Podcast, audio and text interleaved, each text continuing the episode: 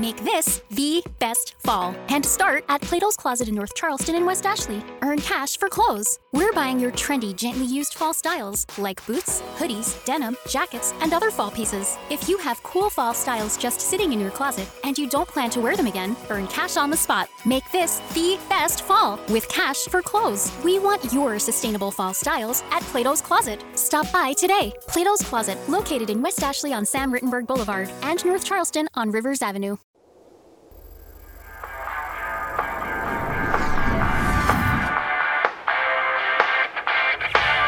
And welcome back to the latest edition of the Fantasy Alarm Fantasy Baseball Podcast. But of course, this is the off-season edition. First and foremost, little teaser for the episode today. We're going to be going over the state of the American League. But before that, we did cover the National League last week. Make sure you check that out at fantasy alarm dot com or wherever you get your podcast. But of course, with me as always at the Salesman on Twitter. So Matt Sells, other than freezing where you are, how is uh, everything going for you? Not too bad. Uh, currently, I know the U S P S and Amazon and whatever are all busy with the holidays. Hopefully, everybody's having lovely holidays, um, no matter what you celebrate. Hanukkah, Kwanzaa, Christmas, Festivus, um, you know, all sorts of stuff. Um, currently trying to sort out what exactly they're doing with some of my packages. Uh, and yes, I showed you video proof that my door, my front door is frozen uh, here in Lincoln, Nebraska. So it's, pre- it's pretty cold, um, but... You know what'll warm me up? Talking some baseball. Because we're like, what, three months from the start of spring training, just about? Somewhere months, somewhere months. Right around there. Yeah, usually it's right around my birthday. Spring training games February. Are February twenty-fifth, I believe. So we're like almost two months from spring training games.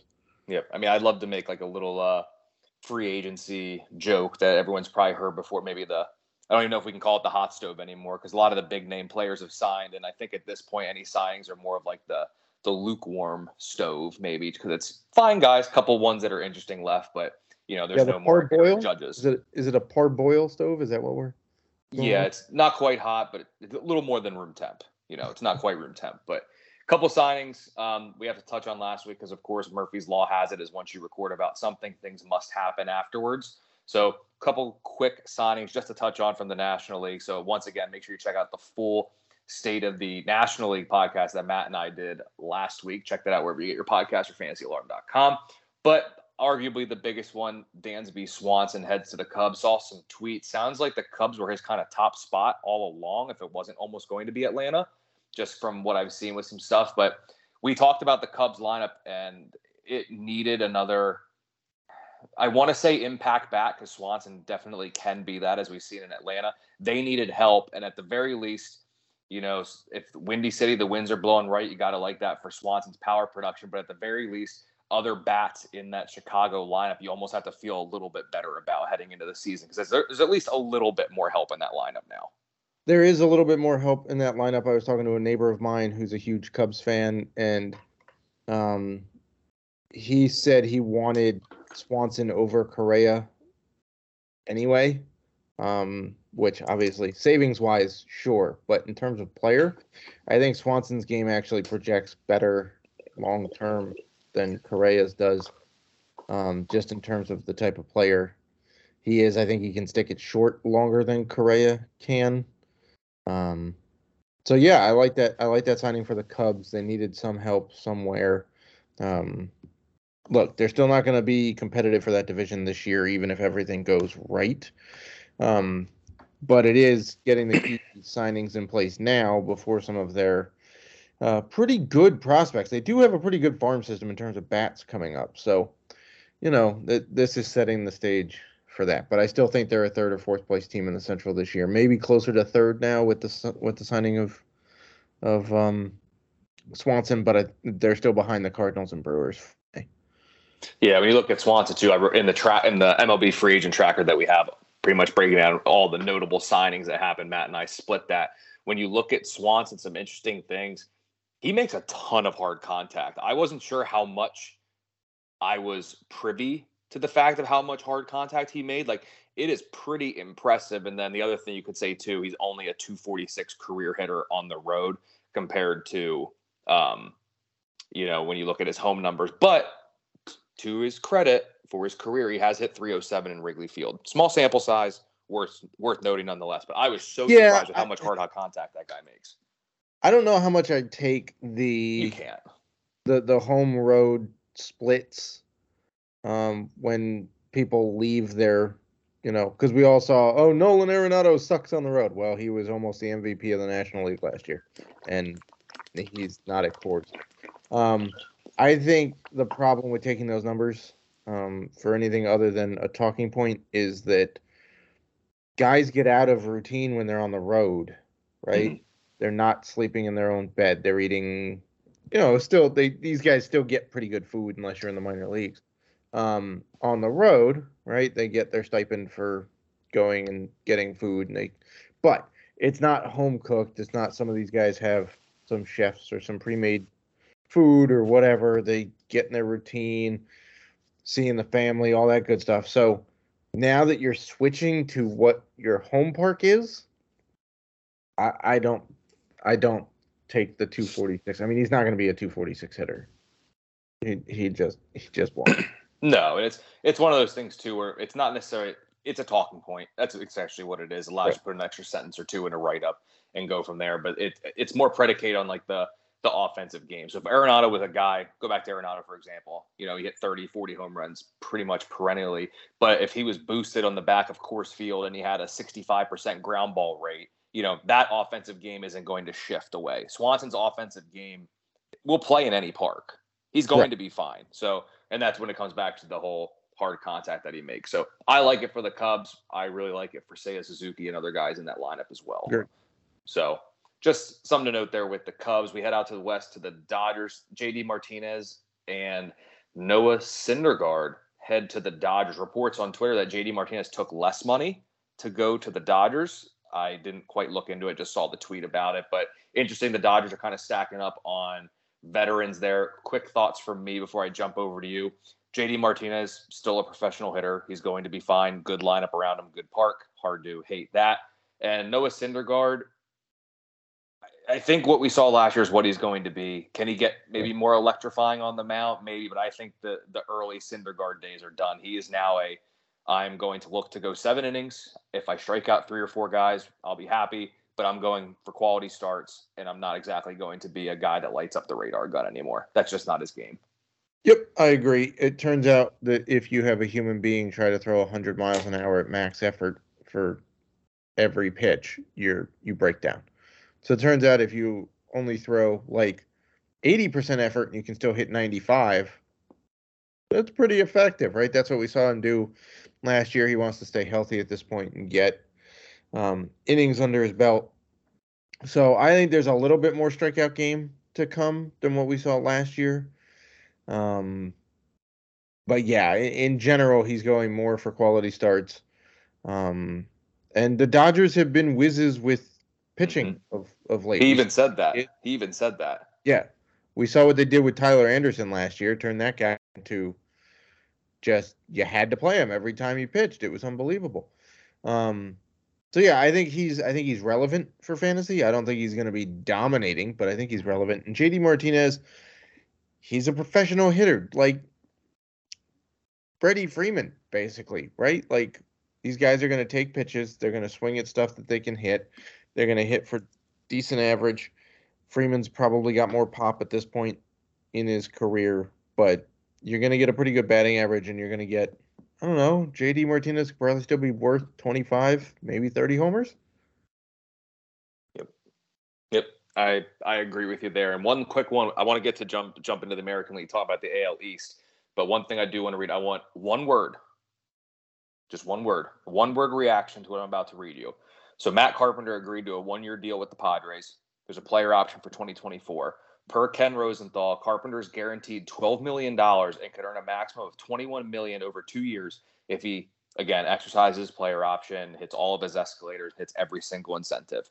So Matt Carpenter, the reclamation project that we worked to swing, went to the Yankees, played well, could get twenty-one mil over the next two years from the Padres. One word reaction. One word? Mine was whoa. Yeah. I would I go with that too. My advice to Carpenter is keep the stash. Yes. clearly the stash is working for the power and the and the money. So um, keep keep the stash there. I don't know. I think he'll probably be platooned in whatever configuration yep. the Padres decide to use him. Yep. Um, I can't imagine he would play the field at this point. He's got to be like a D H candidate, right? Has to be. Um, I don't know. Would you take a late round flyer on him? Yeah, as long as my as long as the league has daily moves, you'd have yeah. to do it that way. Yes, if you have yeah. weekly moves, you can't touch Matt Carpenter because he's only going to play like th- half the games a week. Yep, and if and even if, if even if they have a week where they're going to face seven righties come the sixth inning when they bring in a lefty, Carpenter's getting yanked. So just not worth it. Not worth it there. But let's get to the American League, and let's start with the American League East because that's the one that's got a lot of headlines, the one we got to talk about. So the Yankees. The way I kind of look at the Yankees offseason is, for the most part, they did what they needed to do. So they brought back Rizzo, which was great for Rizzo's fantasy value. It's it's going to be at its peak in Yankee Stadium, so that is good. They brought back Aaron Judge, saved the fan base, and brought in Carlos Rodon, another ace that they needed. Six years, one hundred sixty-two million dollars. If he stays healthy, could be a nice, I hate to say bargain because it's a lot of money, but a nice deal overall for a very talented left or left-hander. The only thing I don't agree with that the Yankees have done this offseason so far that I completely disagree with, that you can't really sell me on, is inking the general manager to another couple years.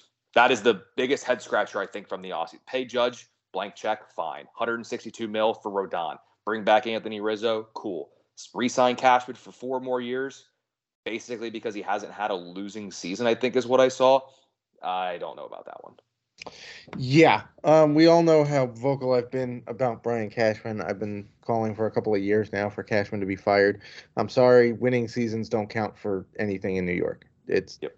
World Series or bust. And two, you know, I, I don't really count the late nineties World Series as his, even though he was G M, because it was, um, you know, his predecessor, Stick, uh, who put together those rosters.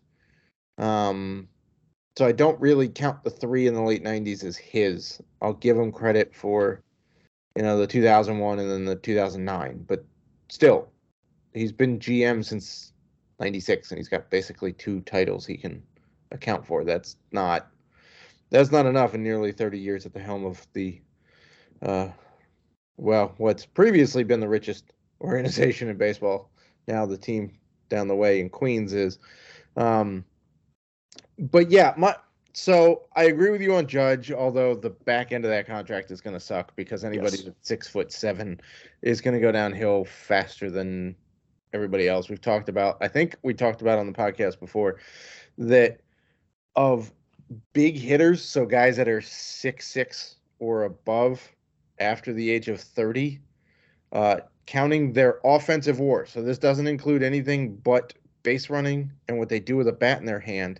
Adam Wainwright is the fifth highest WAR bat in baseball history of anybody that's six six or above after the age of thirty. That's not great. We're not talking about what he's done on a mound for the last ten years. We're just talking about what he did in the in the batter's box, right? And that includes when he tore his Achilles running to first base, right? Um, so that's not great that you can't find at least five active baseball players with a WAR better than like two. Mm-hmm. Um, so look, if he brings our, our colleague, James Grande said, if he brings a ring, he'll eat the back half of the contract. Okay, fine, I guess. Um, the Carlos Rodon signing, I think twenty-seven mil a year for basically a co-ace is perfectly fine in my mm-hmm. book. So the fact that even with all of the moves that the Mets made, there was a tweet I saw that put the Mets and the Yankees rotations up against each other, and almost everybody said they would take the Yankees rotation over the Mets, which are anchored by Scherzer and Verlander, right? So I don't know if I'm willing to go quite that far. I think some stuff has to go right for the Yankees. Um, but it's certainly a lot deeper than it was like three weeks ago. So... Um, and there's there's some concern in the write-up that I did about Carlos Rodon, um, both the separate write-up and in the tracker. There's you know there's been some people that have been concerned about basically a two and a half pitch pitcher lasting in Yankee Stadium, and I comped them to Kevin Gausman, who went from the Giants to the Blue Jays mm-hmm. uh, last year and is basically a two and a half pitch pitcher. Uh, and he did fine. Like his his E R A was mid threes, right? Not great. But if you look at F I P, X F I P, Sierra, whatever else you want to look at, they were all sub three. Okay, that's fine. He had lower home run per nine than in either of the two years in San Francisco. Um, so I think Rodon will be fine. Park factors, I think he's actually better in the A L East than he is in the N L West. Um, so I like that signing. But I agree with you, Cashman needs needs to go. And if you're unsure of Cashman, tie him to Boone. Boone's contract expires at the end of twenty twenty-four. Have Cashman's expire then, and you can make a decision on both the manager and the G M at the same time. Why you're giving the G M a four-year deal, it's not like a, a, a college football coach where you can't convince a guy to come to a team because the G M might leave in a year. Like, once a guy is signed and paid, who cares who's running the league, uh, running the team? So, yeah, that was a bad move by the Yankees. And when you look at it with Rodon, I, I talked about it too in like the tracker and stuff, is he's fastball slider. That's what he yep. is. He'll mix in another pitch here and there. But both of those pitches are so darn good. And here's the thing. The, right. These two sentences, like they both can be true. Rodon can experience a slight home run bump in twenty twenty-three pitching at Yankee Stadium. It's also very possible that over the last two years, his home run per nine is point seven. That can go up to point eight or point nine and still be fine. Like that's not even a that's not even a worry. He was he was above one each year from twenty sixteen to twenty twenty, and he still can be the high strikeout guy, and he's really honed things in. I'm I'm not worried. Rodon's still going to be he's going to be a, a co-ace in reality. He's going to be an ace in fantasy formats in twenty twenty-three because he's so elite on a per inning basis. I just I don't I don't see. The, the the only issue I see with Rodon, and it's not it's not a necessarily a knock on him, but, but from the earlier years and just like pretty much any pitcher in the game, home runs aren't going to break this contract. It's going to be if he can't stay healthy. That's the only way. If he lets up some home runs and pitches to a three point five E R A and strikes out over a batter per inning and the Yankees are winning games, that doesn't matter. If he's hurt and not out there, that's when this whole one hundred sixty-two million dollars deal is going to go down the drain. This is all health dependent. That's all this is. Agreed. And also those of you concerned about, oh, well, Yankee Stadium's a small park. Well, uh, San Francisco's better for right-handed hitters than Yankee Stadium is. Um, and so pitching from the left side, lefties are basically have no shot. The short porch in Yankee Stadium in right field doesn't come into play with a lefty on the mound. And if you're concerned about the other parks, well, Baltimore has the deepest left field in baseball now, so righties have trouble hitting homers. Toronto can be hit and miss. Tampa is not a very good hitter's park, uh, to be perfectly honest. And Fenway has a thirty-seven-foot wall in left field. So, like, you know, I think he's in a pretty good spot. He'll be just fine. And if you're worried about lefties against Rodon, you shouldn't be. No. Just go look at the numbers. Good luck. He's unhittable. He is. And it's his, his arsenal. Sure, he's only two pitches. Two and a half pitches, as you want to say, but that fastball works against both. And if you're a right-handed hitter, he's going to backflip that slider to death and put you away. And if you're a lefty, he is going to make you look like, I believe it's, was it John Kruk in the All-Star game against Randy Johnson just flailed up there because he didn't want to be there? Well, yeah, but Randy also threw a fastball behind Kruk for the first hit. That's true. Kruk really wanted nothing to do with Randy Johnson. There could be some swings reminiscent of that. Lefties yes. against Rodon. That's how it comes. I mean, that's pitching Pinto loves to. Rodon. Like, I put an entire clip of his in the write-up, um, and it's just it's just gross.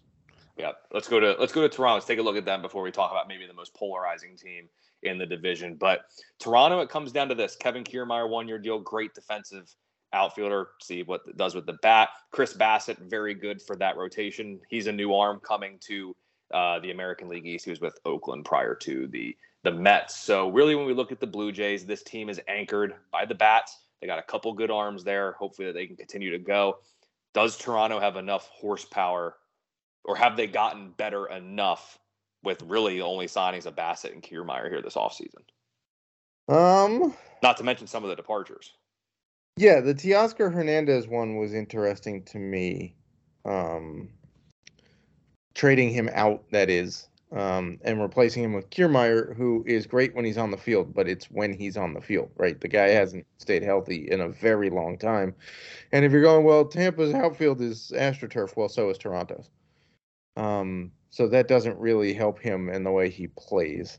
It does get George Springer out of center field, so that may help Springer a bit. Um, I don't know. They've got a pretty good rotation, though. Mm-hmm. When you when you look at it, putting Bassitt in there is probably their third starter, um, maybe fourth, because they got Manoah, Gausman, Berrios, Bassitt, and Kikuchi. And then, by the way, Ryu uh, may be healthy enough to come back in the second half. He's coming back from Tommy John from June of last year, so he could be an August, September guy. And then you got to figure out what you're doing with the rest of them. And that bullpen's pretty good. Um, you know, there are some pieces out there available still that they could make some moves. Um, and, you know, so right now I think this offense is pretty decent. Mm-hmm. Um, I think there's a lot of pop there between Bichette, Guerrero, Kirk, and Chapman. Um, they do have three catchers, so they could deal a, a premium catcher for some help at some point, because they have Kirk, Jansen, and then they have a guy named Gabriel Moreno, who's one of the top catching prospects in baseball coming up. Um, so, yeah, I think, look, they were going, they were picked to go toe-to-toe with the Yankees last year. They basically did. Um, and I think they can do that again this year. I don't see any massive hole in this lineup. I mean, if Kiermaier gets injured, okay, but you've still got a guy like Kevin Biggio on the bench and Santiago Espinal, who was decent, um, on the bench, and, you know, they can make some moves. So it, it's, it's pretty, they're, look, their starting pitching staff might be the best in the American League. Yes. And the thing is, they might not have the star power of a Cole, Rodon top, but you can make a case five deep if you're taking it from one to five. Toronto's rotation is very, very good. Like, I mean, right now in the American League, I would put Toronto, Houston, and probably the Yankees as the top three rotations. And probably have to put New York, yeah. I, I can't I can't tell you who right now I would put definitively number one. Maybe the Yankees for Cole and Rodon, but I mean, Manoah was outstanding last year. Yes, so very, very much so. Okay. We have to talk about him. Yes. Because it's very interesting. Yes. The Boston Red Sox. Justin Turner, okay, whatever. Kenley Jansen, very – the bullpen was arguably the team's best – one of their top strengths. So it seems like a luxury to get Jansen, depending on, like, the other lo- – how you look at their lineup. Uh, paid a good bit for Masataka Yoshida. One could argue that the – That was another uh, – the Mets guy, uh, Senga, was probably worth the contract that Yoshida got, but yeah, they should have you know, flipped for sure. To each their own. And then the Red Sox. Now there's all this stuff coming. This is I'm cheating a little bit here because it's not exactly in this free agent class. I don't know if they're going to re-sign Devers. I don't know if they will either. I saw that report too. And did you see the Galaxies apart quote? Yeah, the that, last that, time that's not a mincing of words. No, that the was last time I heard that about a player. Planted. Yeah, the last time I heard that about a player for them was Bogaerts, and he left. Um, yeah, this is going to be ugly. Like right now, and I don't remember, I haven't checked since the Justin Turner signing, but I can't imagine it's changed. They are eighteenth in payroll for this year. eighteenth. Boston, everybody's, oh, they always go toe to toe with the Yankees. They are eighteenth in payroll. You know who's ahead of them? Detroit. Detroit, I'm pretty sure, is like seven million dollars ahead of Boston in payroll, or within seven million dollars either way, right? Uh, Seattle's ahead of them. Like, come on, like, what are you doing? Like, also, by the way, why are you signing Justin Turner? What position is Justin Turner going to play? That you? It, it seems like, yeah, it sounds like he's going to be the D H, and then he is first base insurance for Tristan Casas. Yeah, I mean, okay, because you got Devers, but like, here's the thing: you didn't sign Justin Turner for like a two-year deal so that you could then say, "Oh, we have a third baseman in case Devers leaves." Like, this is just a weird. Their lineup right now is Masataka. This is from um, Roster Resource. Uh, Yoshida leading off, which probably happens, although he may be a number two hitter. Um, Trevor Story, Devers, Justin Turner, Verdugo, Kike Hernandez, Casas, Christian Arroyo, and Reese McGuire. Yep. And the bench is Connor Wong, who, great, you got him from the Dodgers for Mookie Betts. Great, he's like one of the only good pieces. Uh, well, unproven, really. We can't even say good because he's unproven, and they let the other guy go, Jeter Downs. Uh, Dahlbeck couldn't hit a barn standing next to it. Um, Rob Refsnyder is somehow still in baseball, and yet only thirty-two years old, which is shocking to me. Um, and we haven't even touched on the, the starting rotation's not great either. You don't you don't like a rotation led by Chris Sale for all eighty-seven innings that we'll probably get? I mean, yeah, and then you got Pavetta as a number two, and who knows if Garrett Whitlock's going to stay in the rotation full year because they can't seem to figure out what they're doing with him between the pen and the rotation. Uh, and by the way, he was a key part of why the pen was good enough last year because he was fantastic, but like, is he going to stay in the rotation or go to the pen? Paxton, okay, cool. And seventy innings, that'll be fun. Brian Bello, like, where's the rest of the, I don't know. And I'm not just trying to crap on him because I'm a Yankees fan and whatever, but like, this is, like, our Boston sports fans on the staff will tell you it's been, like, John Impempo's ready to jump out a window with the Red Sox. Like, it's not, I have no idea what they're doing. To me, as I look at this, and I don't expect this to be a hot take at all when you look at that the Red Sox finished last in the division I think last they, year, I think they do it again. And it might the, the, the gap might be more than last year, if we're being honest. Yeah, because Baltimore's got guys that are coming up. They get a full year of Adley Rutschman. They get they have some improvement in pitching. John Means should be back at some point. We should see Grayson. We should see Grayson Rodriguez, who would have come up last year had he not gotten injured. D L Hall should be better, right? So, like, they've got guys coming, and they've made some decent – I mean, Adam Frazier, we'll talk about this, but Adam mm-hmm. Frazier is a pretty decent signing at second base. So, like, they got better, and Tampa gets Tyler Glasnow back. Yep. Like, their offense is pretty good to begin with, right? And then they've got depth for days because they can call up whoever the heck they want to from the minor leagues. And then their rotation, Zach Eflin was signed to be their fourth starter. Because they have McClanahan, who could have won the Cy Young, uh, Glasnow, Rasmussen, Eflin, and Springs. That's a far better rotation. Well, like, when you look at when you look at the other teams in the A L East, like look at the fourth and fifth starters for each team. So. You know, we look at Toronto. Bassitt would probably be what? The two in Boston? Yes. Okay. So then we'll go to, that's Blue Jays. If we go to the Orioles, I mean, it just depends who you put in four. Let's just say for the sake of this, Grayson Rodriguez, he's probably their, at worst, three. Probably. We haven't, and we've hardly seen him. Right. And then you look but at the Rays. A, I mean, he's one of the best, if not the best pitching prospect in baseball. Exactly. Then the Rays, say Springs, he's probably at worst Boston's three. Right. At worst. And then you go to the Yankees. Uh, it doesn't matter whatever arm you take out of the back end of their part. At worst, at basically every I mean, team right now it's Nestor Cortez. At worst a three in Boston. Yeah, right now it's Nestor Cortez, who you can make an argument would be a number two in Boston. Yep. That tells you. And and then it's not even that we can say when you definitively look at Boston's offense, I'm taking Toronto over them. I'm taking the Yankees over them. I'm so high on so many of these Orioles youngsters. And even take, the Rays, yeah. At worst, they're even. At worst, there is nothing. I don't think there's anything that the Boston has the best of in this division, and they don't even have the best budget-saving mentality because that's that Tampa Bay's. Well, okay, there. I will give them the best third baseman in the division. Okay, that I mean yeah. That's a little niche. Okay, I'm saying overall. Yeah, but I mean, I would take Devers. I mean, yeah, okay, but a year from now, we're probably talking about Devers signing somewhere else, and he's the highlight of our podcast, that episode that week. Yeah, I mean, Boston won seventy-eight games last year. Do they finish under that this year? Yeah. Because I think so. I do, too.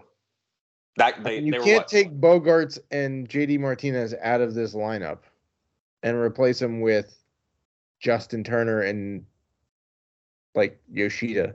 who's going to need some adjustment. There's going to be some time to adjust, so it might be a little slower start for him. But you look, Boston was five games behind Baltimore for fourth in the A L East last year. I think that gap is widened. And yeah, it might not even be Baltimore in fourth. The, the Orioles traded a starter and their closer yep. at the deadline, and their first baseman, Trey Mancini, who was like the heart of their team, right? They traded three key pieces at the deadline and still finished above five hundred and were in the wild card running until maybe the last week of the season. Yep. Yep.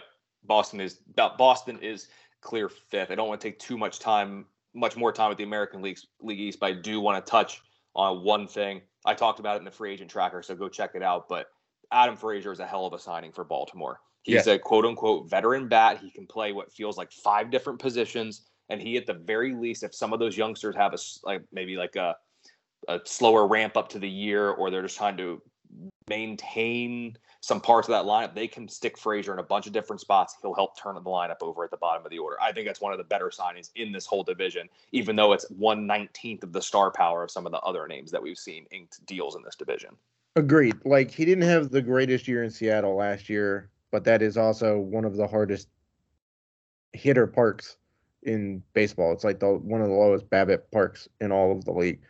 Um, typically speaking, he's a pretty high um, average guy. He'll steal you double-digit bags. He's a professional guy. He's not going to get beat all that often on things that he shouldn't get beat on. Um, so, yeah, I think it's a great sneaky signing. He's, he may not be hugely fantasy relevant, but in reality, that's a great signing. Yep, absolutely. Help, and like I said, help turn the lineup over. We'll come back, finish up with the A L East at the end with the final question with them, but head over to the A L West. Astros, they lost Justin Verlander. That's that. I mean, that stinks. But if there's any team that could probably withstand to lose their definitive ace and still have a top through two or three rotation in the American League, Houston was the only one that was going to be able to do that. So they yep. are going to be just fine there. And one could argue that their lineup heading into twenty twenty-three oh, just might be better. It's definitively better. Like, Jose Abreu is a huge upgrade over Yuli Gurriel. Yes. Like, Gurriel was great, but he was starting to age, and you could see it. Jose Abreu is three years removed from being the A L M V P. And the, the thing that gets me... By the look, way, he's coming off of a season where he hit three oh four. And you look at roster resource, the projected starting lineup versus right-handed pitching. Kyle Tucker and Jeremy Pena are right now their sixth and seventh hitter. Yeah. Now, I don't know if it'll actually be like that, but just to say that, you're starting off at the top seven of Altuve, Brantley, Bregman, Alvarez, Abreu, Tucker, Pena. Good freaking luck. And then Chas McCormick's not terrible. He's a clutch mm-hmm. dude. Uh, Martín Maldonado, okay, it's a catcher, right? Like, w- what are we expecting from them? But their rotation is Framber Valdez, Christian Javier, Lance McCullers, Luis Garcia, and Jose Urquidy is their fifth starter. Not one of those guys had an E R A higher than three point nine five last year. Yep. And all of them, except for McCullers, started at least twenty-five games. So it's not like they're small sample sizes, right? Like, McCullers was two twenty-seven and eight starts. Okay, but he was coming off of injury. The other guys, Valdez two eighty-two in thirty-one games. Javier two point five four in twenty-five games. Luis Garcia three seventy-two in twenty-eight games. And your fifth starter is Jose Urquidy at three ninety-four in twenty-eight games. Yep. That's that's just L- ludicrous. And be, and by the way, they got three dudes in triple A that could all come up and start in Hunter Brown, Forrest Whitley, and Sean Sean Dubin. Yep. That I was going to point out, and, and Brown looked darn good last year. And oh my Whitley, God, Brown is probably the guy I fell in love with the most last year in yep. terms of like next ace caliber guy. He's he's that. Yeah, he and then also too, their bullpen is still good. Like yes. I don't know. I, I mean, to find a hole with this team, you're gonna have you're you're you're poking, you're grasping at straws. Maybe like catcher. Yeah, sure. And they've been pretty adamant that they're That's out looking and stuff for everybody. Like, yeah, exactly, exactly. And would they, if way, they've Corey got Wilson, is, Jarrett, that would have been cool. I mean, Corey Lee is going to be a great power bat when he figures out how to make contact. It's a big. That's a big win, but agreed. Yeah. And, But, and the nice thing is, too, they they have that ability to wait for that. Uh-huh. Like, it's cool. Ridiculous. Yep. This team this team is is loaded, and they're going to be good. They, I mean, they lost Verlander. added Abreu, you know, brought back Michael Brantley. Other than other than getting Abreu, a lot of it was kind of maintain what we have, go out and get guys. I mean, they have to be. They're. I mean, I and would they say signed, they're. Better. I guess the only questionable thing was why did Rafael Montero get a three-year deal? That seemed a little steep. But yeah, but you know, you, they got the money, so may as well use it. Lock up dudes who you love. Um, they're not going to have to pay Jeremy Pena very much money for the next like six years, so yep. they're they're fine there. Altuve's there long term. Abreu's on a three-year deal now. Bregman, I think, is the next guy up for a big deal, if I'm not mistaken. Um, and by the way, if Corey Lee can't figure it out, they have Yolner Diaz in triple A, who he's a pretty good up-and-coming catcher, first base, outfield prospect guy too. Yep. So Astros are good. Enough said about them. Yep. Mariners haven't been active in terms of signing people, but they're trading for what feels like everybody. So amidst all the deals, Colton Wong, Cooper Hummel, Teoscar Hernandez, led by, you know, their pitching staff, they didn't bring anybody in, but Castillo, Gilbert, Ray, and George Kirby is a hell of a top four as well. With all the moves that the Mariners made, are they better than last year's team, do you think? If Teoscar Hernandez has a better year than he did in Toronto, then yes. I don't think it's enough to overtake the Astros. Agreed. I don't think that they're – like, it's a very good team, but Houston has given us no reason to doubt what they can do. Obviously, they are the defending World Series champs. They've been to six straight A L C S's. That's the only team ever in the history of baseball to do that. Um, it just seems like um, they need another co- – like – Seattle needs another contact bat to me. They have an awful lot of pop, but not necessarily a whole heap ton of contact there. Um, and I think there's some lingering questions as to exactly what Jared Kelenic is going to be. Colton Wong had a heck of a season last year. See if he can keep it up. Um, Eugenio Suarez... Look, the guy's going to hit for a bazillion homers and then not make a lot of contact for base hits. So overall, I think they are number two. I think they're second in this division. Um, that starting rotation is going to keep them in a lot of games. And yes. The bullpen can just figure it out. So yep. That's my view on the uh, the Mariners.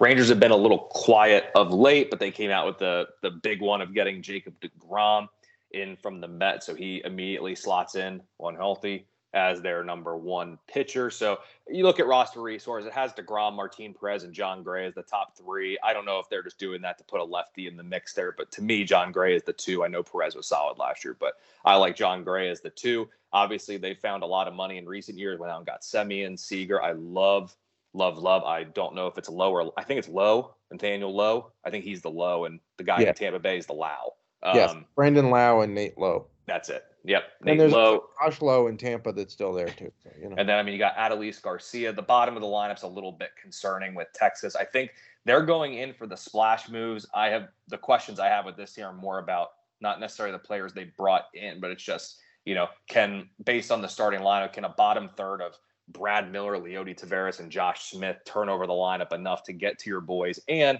can DeGrom stay healthy? That's the big question. Yeah, I, I, I think they're a year away, to be honest. Look, they made some other splashes with Andrew Heaney and Jayco DeRizzi in the starting rotation. Mm-hmm.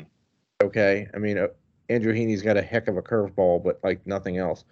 Um, Odorizzi was good for Atlanta, but it seems like everybody's good for Atlanta. So we'll see what happens there. Um I think this is about waiting it out for another year until some of their homegrown talent can come up, like Sam Huff, uh, their catching prospect, can come up. Um, they've got some other, you know, Justin uh, Foscue is a second base guy who's pretty close. Um, Luis Angel Acuna, which, by the way, is the brother of Ronald Acuna. Um He's in double A. He could be a quick mover this year because he really seemed to put it together last year. And then, you know, they've got some, you know, Bubba Thompson is a, is a guy that I would be looking to add right now in dynasties. Um, But they've got some starting pitching depth coming up, too. So, like, you've got, um, you know, a couple of the guys they've drafted recently, like Cole Wynn, uh, Owen White's still a little far down in double A. Jack Leiter is in triple A.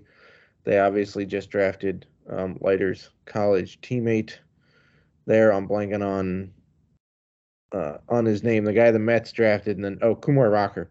Um So they've got some some some depth, but I think these signings are about, hey, let's get a couple of key pieces in place, and then we'll turn the roster over next year when the prospects come. But I don't know, that's an awful lot of money to tread water. Yep, yep, I I couldn't agree more there. Other team in the A L West, there is another one after the Angels, but I don't know what all is to be said about them. I mean, if they're triple A, like do like I put in the notes for the show, do we really need to talk about them? Like, it's just embarrassing. So and when you look at really, yeah. And you look at the Angels, Trout, Ohtani, there you go. Taylor Ward's in there. Hopefully you get a healthy Rendon, Hunter Renfroe, and Urshela at the bottom of the or the bottom half of the lineup should be fine there. Ohtani, they or Ohtani, they brought in Anderson, Patrick Sandoval. Okay, they're okay there. And the bullpen, they Carlos Estevez just might close for them if they don't go to some of the other guys they have there. I just, at this point, I'm just not sure if it's the Angels. They have all the talent. It just seems like there's like an almost like an institutional curse that just does not allow this team to reach what it can be. I mean, you have two of the premier players of this era, I guess you could say, with Trout and Ohtani, and you don't really have anything to show for it yet. So you, they just need health. It's going to come down to health, and I still don't think it's enough for them in this division. I don't think so either. I mean, I, I, I think it's a sneaky good lineup, one mm-hmm. through nine. I think it's actually a sneaky good lineup. I really like Logan O'Hoppe, who they got from the Phillies as their catching prospect last year in the deal that sent uh, Thor to the Phillies for the second half of the year. Um, but I'm with you. I don't know that it's enough to... Look, it may keep them third in this division, which gives them an outside shot at a playoff chance, given the expanded um, playoffs now. But if Rendon doesn't stay healthy, I, I don't know that they make the playoffs, right? It seems like an awful lot to put on one guy, but Rendon at his best can be a thirty home run, two ninety gold glove third baseman, mm-hmm. right? We already know that Trout is battling some degenerative back thing, so he might move to left field at some point. Um, Ohtani, this is, he's a free agent after this year. So they got to show him that they can actually compete. Otherwise, that guy's going to be gone for like a half a billion dollars um, after the season. So, and I, I don't know that there's a whole lot coming from their, their minor leagues right now. Like the Angels farm system, try as they might, they have not been great at developing homegrown talent. Like Joe Adele is still there in the minor leagues, but his taste of the majors did not really go all that well last year. Um, I mean, he's still just twenty-four, so he's got he's got a shot, but they need. I'm with you. They need guys to stay healthy, and then maybe they eke into a playoff spot because they're the third team in the A L West. But that's about the best you can hope for with the Angels this year. Yep, yep, I agree. And last team in there, Oakland. Just go look at their lineup, and you'll and see then throw up. Yep, and we'll you'll see why we're carrying on here. Head to the A L Central, obviously White Sox lose Jose Abreu, but Mike Clevenger, one-year deal, okay. Andrew Benintendi, five-year deal. The the, the That's annual confusing. The what? That's confusing to me. Yeah, the annual amount isn't bad, but, I mean, he's just a guy. He's he's a corner outfielder that hits two seventy-five, maybe fifteen homers, and, like, eight stolen bases. I mean, he plays okay. a very good defensive left field, but, like... I mean, I guess they're doing it so they get Eloy Jimenez out of the outfield and they just have him D H so he doesn't go, like, rip his shoulder off on the outfield wall again. But uh, I don't know, man. Five years for a guy who, in the middle of a playoff run, couldn't stay healthy and then also couldn't make contact once the Yankees got him. Like, he he could not make contact. It was um, – so I don't – I don't know. Do they have enough bats to win this division? Probably. Probably. If Tim Anderson, Luis uh, Robert, Eloy Jimenez, Yoan Moncada, Andrew Vaughn, Yasmani Grandal, Gavin Sheets all do what they're supposed to do, I think they have enough bats. Will that happen? I don't know. And there's enough talent in the rotation. I mean, Dylan Cease is a, is a yeah. stud. Maybe Leonard Giolito are fine. Clevinger can be okay, healthy. And Kopech obviously has, has an immense amount of potential. I think one thing we'll have to see with the White Sox is there's a lot of teams poking around Liam Hendricks right now. So yeah. have to see if they deal him. June, I would uh, I mean, if they're off to a bad start, I would assume that they would deal Hendricks at that point. So you don't expect him to get dealt before the season? No. Okay. I think they have every idea that they will compete with. Look, they they were leading the division for like half the year last year, and then they mm-hmm. fell off late. And they don't have Tony La Russa in the in the dugout, which is actually addition by subtraction, because that guy can't manage for crap. Um, he should just go back to drinking and trying not to drive. Um, like he. He was terrible. He intentionally walked Trey Turner in a one two count like twice. Like, who does that? Um, so I think they have enough to finish ahead of the Twins, Tigers, and Royals. The Guardians seem to be on some sort of magical run last year, but I think they have enough to win. But if they're at if if if if, if they don't get off to a great start, I could see Liam Hendricks being a trade piece halfway through the year. Yep. Yep. I. There's teams poking around him now. If they're doing it now and they don't deal him now, come June, July, the it'll happen like, again. They have Garrett Crochet coming back at some point, right? He had Tommy John last April, so he should be back fairly soon.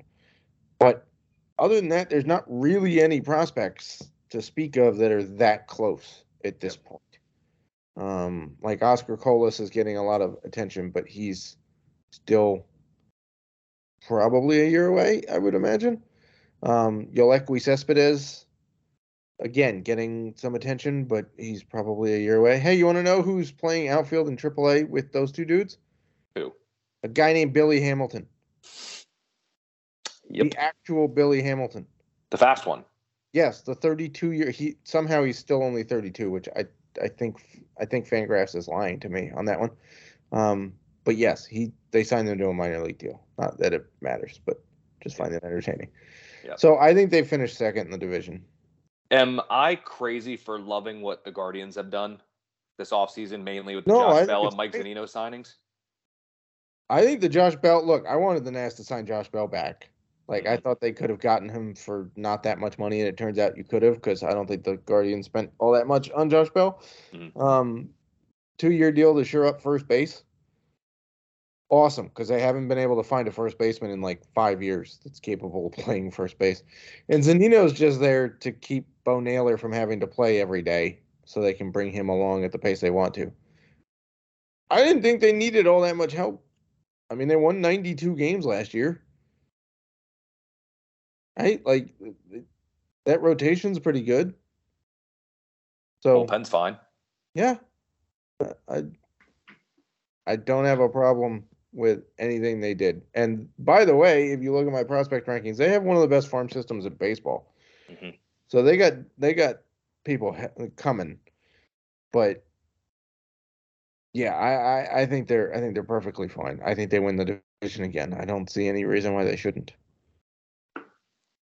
Yep, I agree. I agree. I love what they did. I love Josh Bell. I love what he's going to do, provides uh, protection for Jose Ramirez in that lineup, and just is going to keep things going on. Another and by the way, it's two switch hitters back-to-back with Ramirez yep. and Bell, so you can't even game plan against them in late innings because they can just face off with the opposite hand. Yep. Yep, love what they did. Let's go to Minnesota. Gary Sanchez out, Christian Vasquez in, and Joey Gallo comes in on a one-year deal. Um, just kind of meh. On these, they're fine. I like the Vasquez one more than the Gallo one, but I get it. You know, low risk, potentially high reward with Gallo, and just see I mean, if it, he can it, return to form. So here's my question: how many thousands of dollars are they going to pay per strikeout for Gallo? Because it's like an eleven million dollar deal, right? Like a one year, eleven probably, mil. Probably a lot. I mean, the guy's gonna, yeah. I, I don't know. I don't even think it's like the shift that hurt him because he's not even making enough contact to hit it into the shift. Um, Christian Vasquez, that's an upgrade to me, a catcher. Yes. Um, like you might lose pop, but you're going to gain contact and defensive awareness and ability. Yep. Um, Kyle Farmer is a backup middle infielder is nice. I like that move. Um, the biggest question for me is, can their rotation stay healthy? If their rotation stays healthy, I think they can fight for anywhere between second and third. I mean, I, they might go toe-to-toe with the White Sox here for, for second. Yep. But, yeah, I. they're just meh. They're fine. They're whatever. They are what they are, to be honest.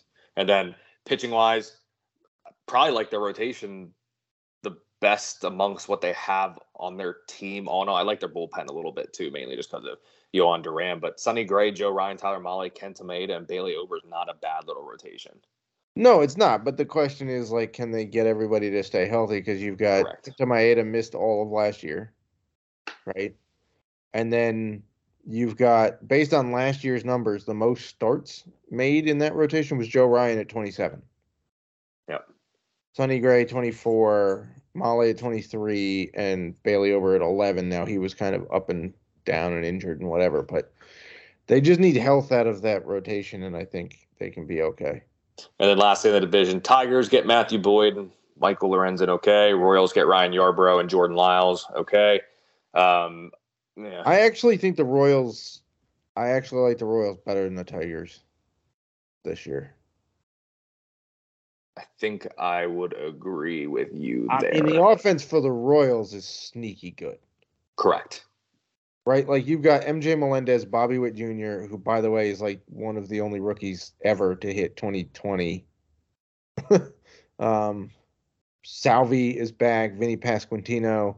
If Adalberto Mondesi can stay healthy, there's some sneaky good bat in the middle of the order. Edward Olivares, I don't know about yet. Whatever, but I do like Drew Waters. Michael A. has been pretty good for the Royals. Agreed. Nicky Lopez was underrated last year, I thought. So, um, and you've got a guy named Hunter Dozier on the bench who was at one point the starting third baseman that everybody loved. Mm-hmm. So, um, starting rotation's bad. Well, okay. So there was a tweet I saw the other day that said, like, pitchers with higher than thirty percent C S W, which is called plus swinging strike rate, which is whatever. Like, a lot of people like the stat. I'm not the biggest fan of it because the umps right now suck, so you're getting credit for umps being terrible. Um, and then, so pitchers with higher than thirty percent C S W and lower than a six percent walk rate, Brady Singer was on that list. Yeah, and I like Singer. Say, I, I saw him live. In, my wife and I went to a game last summer. Uh, they were playing the Tigers, actually. Um, and Brady Singer started, and his stuff was pretty decent. I like, now, granted, Detroit's offense was terrible. And uh, Javier Baez, I think, struck out more than he made contact. Um, but he's got some sneaky good swing and miss stuff. I mean, he was a first-round pick, right? He anchored the Florida Gators lineup that got like four guys drafted in the first round. Um, so, you know, th- look, it's okay. It's not full of star power. I do like the Ryan Yarbrough signing a little bit uh, for them because I think he's he's sneaky interesting there. Um, so we'll see. But I do like, I mean, I'm not saying the Royals win the division by any means. I just think they beat the Tigers. Yeah. No, I, I agree there. So we'll go ahead. We're a little over time here, so we'll go ahead and wrap up this episode. But one last thing to leave you with, looking at the division, quick overlook of all of them, or I should say the, the whole American League. I'm probably going Yankees for the A L East. I'm one hundred percent going Astros for the A L West. And then I like the Guardians in the Central. Do you agree, or you got anything different? Um, no, I would, I would agree. What's your easiest one to predict, and what's Like, how are you ranking these in terms of easiest and hardest to predict finishing yeah. spots? I'm most confident about the Astros. I just, I think they're far and away better than every team in that division. They're so, they're just so good. So yeah, I, I'm the most confident about the Astros. After that, I think I'm most confident in the order of the A L West, to be honest. Yeah, I think I would pin it. I know the I'm most confident in the Astros. I'm confident with that division, how it's going to shake out. And then after that, I mean, the Central and the East are just I I kind of know the groupings of the teams. Right, I could put. I just don't know the order, like yeah. how they're going to go. Like, you know, in the A L Central, Guardians and White Sox are one. I'm I'm going with them as one two. So I like the Guardians to win it, White Sox two, and then from there, Twins are I'd definitely probably three. Go Twins, Royals, Tigers. Correct, and that's, that's probably what I would do. And then the A L East, like, it's Yankees, Blue Jays, one and two, and then Rays and O's, who's there, and then Boston's fifth.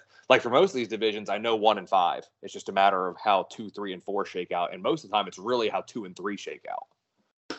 Yeah, for me, I think the A L East is most akin to my N L Central, where, like, we knew the Reds would be last. Well, not that we know, but, like, we're pretty confident the Reds are going to be last. The Red Sox are going to be last in the A L East. Uh, pretty sure the Blue Jays are second. Pretty sure the Yankees are first. After that, third and fourth, I would say it depends on who gets the most out of their younger guys. And right now I would lean towards Rays being third and O's being fourth, but I could totally see it flip if some guys don't stay healthy or they get or the O's get more out of their starting rotation than we think. Um, that could flip, but I would I would say that there. A L West, I'm going Astros, Mariners. The A's are clearly last. They're terrible. They're horrifyingly bad. I would be shocked if they won more than fifty games. Um But I, I have a hard time trying to figure out if it would be the Rangers or Angels in third place for me. Um, and the A L Central, it's the Guardians, the White Sox, Twins, Royals, Tigers. That's how yep. I see it. Yep, I think I would agree with you there. So while we continue to go through M L B free agency, check out fantasy alarm dot com. We'll be updating the M L B free agent tracker as new signings roll in, so keep an eye for all the content there. And then... Um, obviously, every fantasy baseball season, there's a particular publication, online publication that seems to come out. So keep an eye out for any news coming about that in the coming days, weeks, wherever it ends up being. But till then, check out all the great content at fantasy alarm dot com. I'm on Twitter at Colby R. Conway. Find Matt on Twitter at The Salesman. Give us both a follow. And I'm not sure when our next episode will be here, so keep an eye out on the... Like I said, keep an eye out for the M L B free agent trackers. That's where we're updating everything, and just keep an eye out for any new episodes that drop. So for this edition of the Fantasy Alarm Fantasy Baseball Podcast, I'm Colby Conway. That's Matt Sells, and we will see you next time.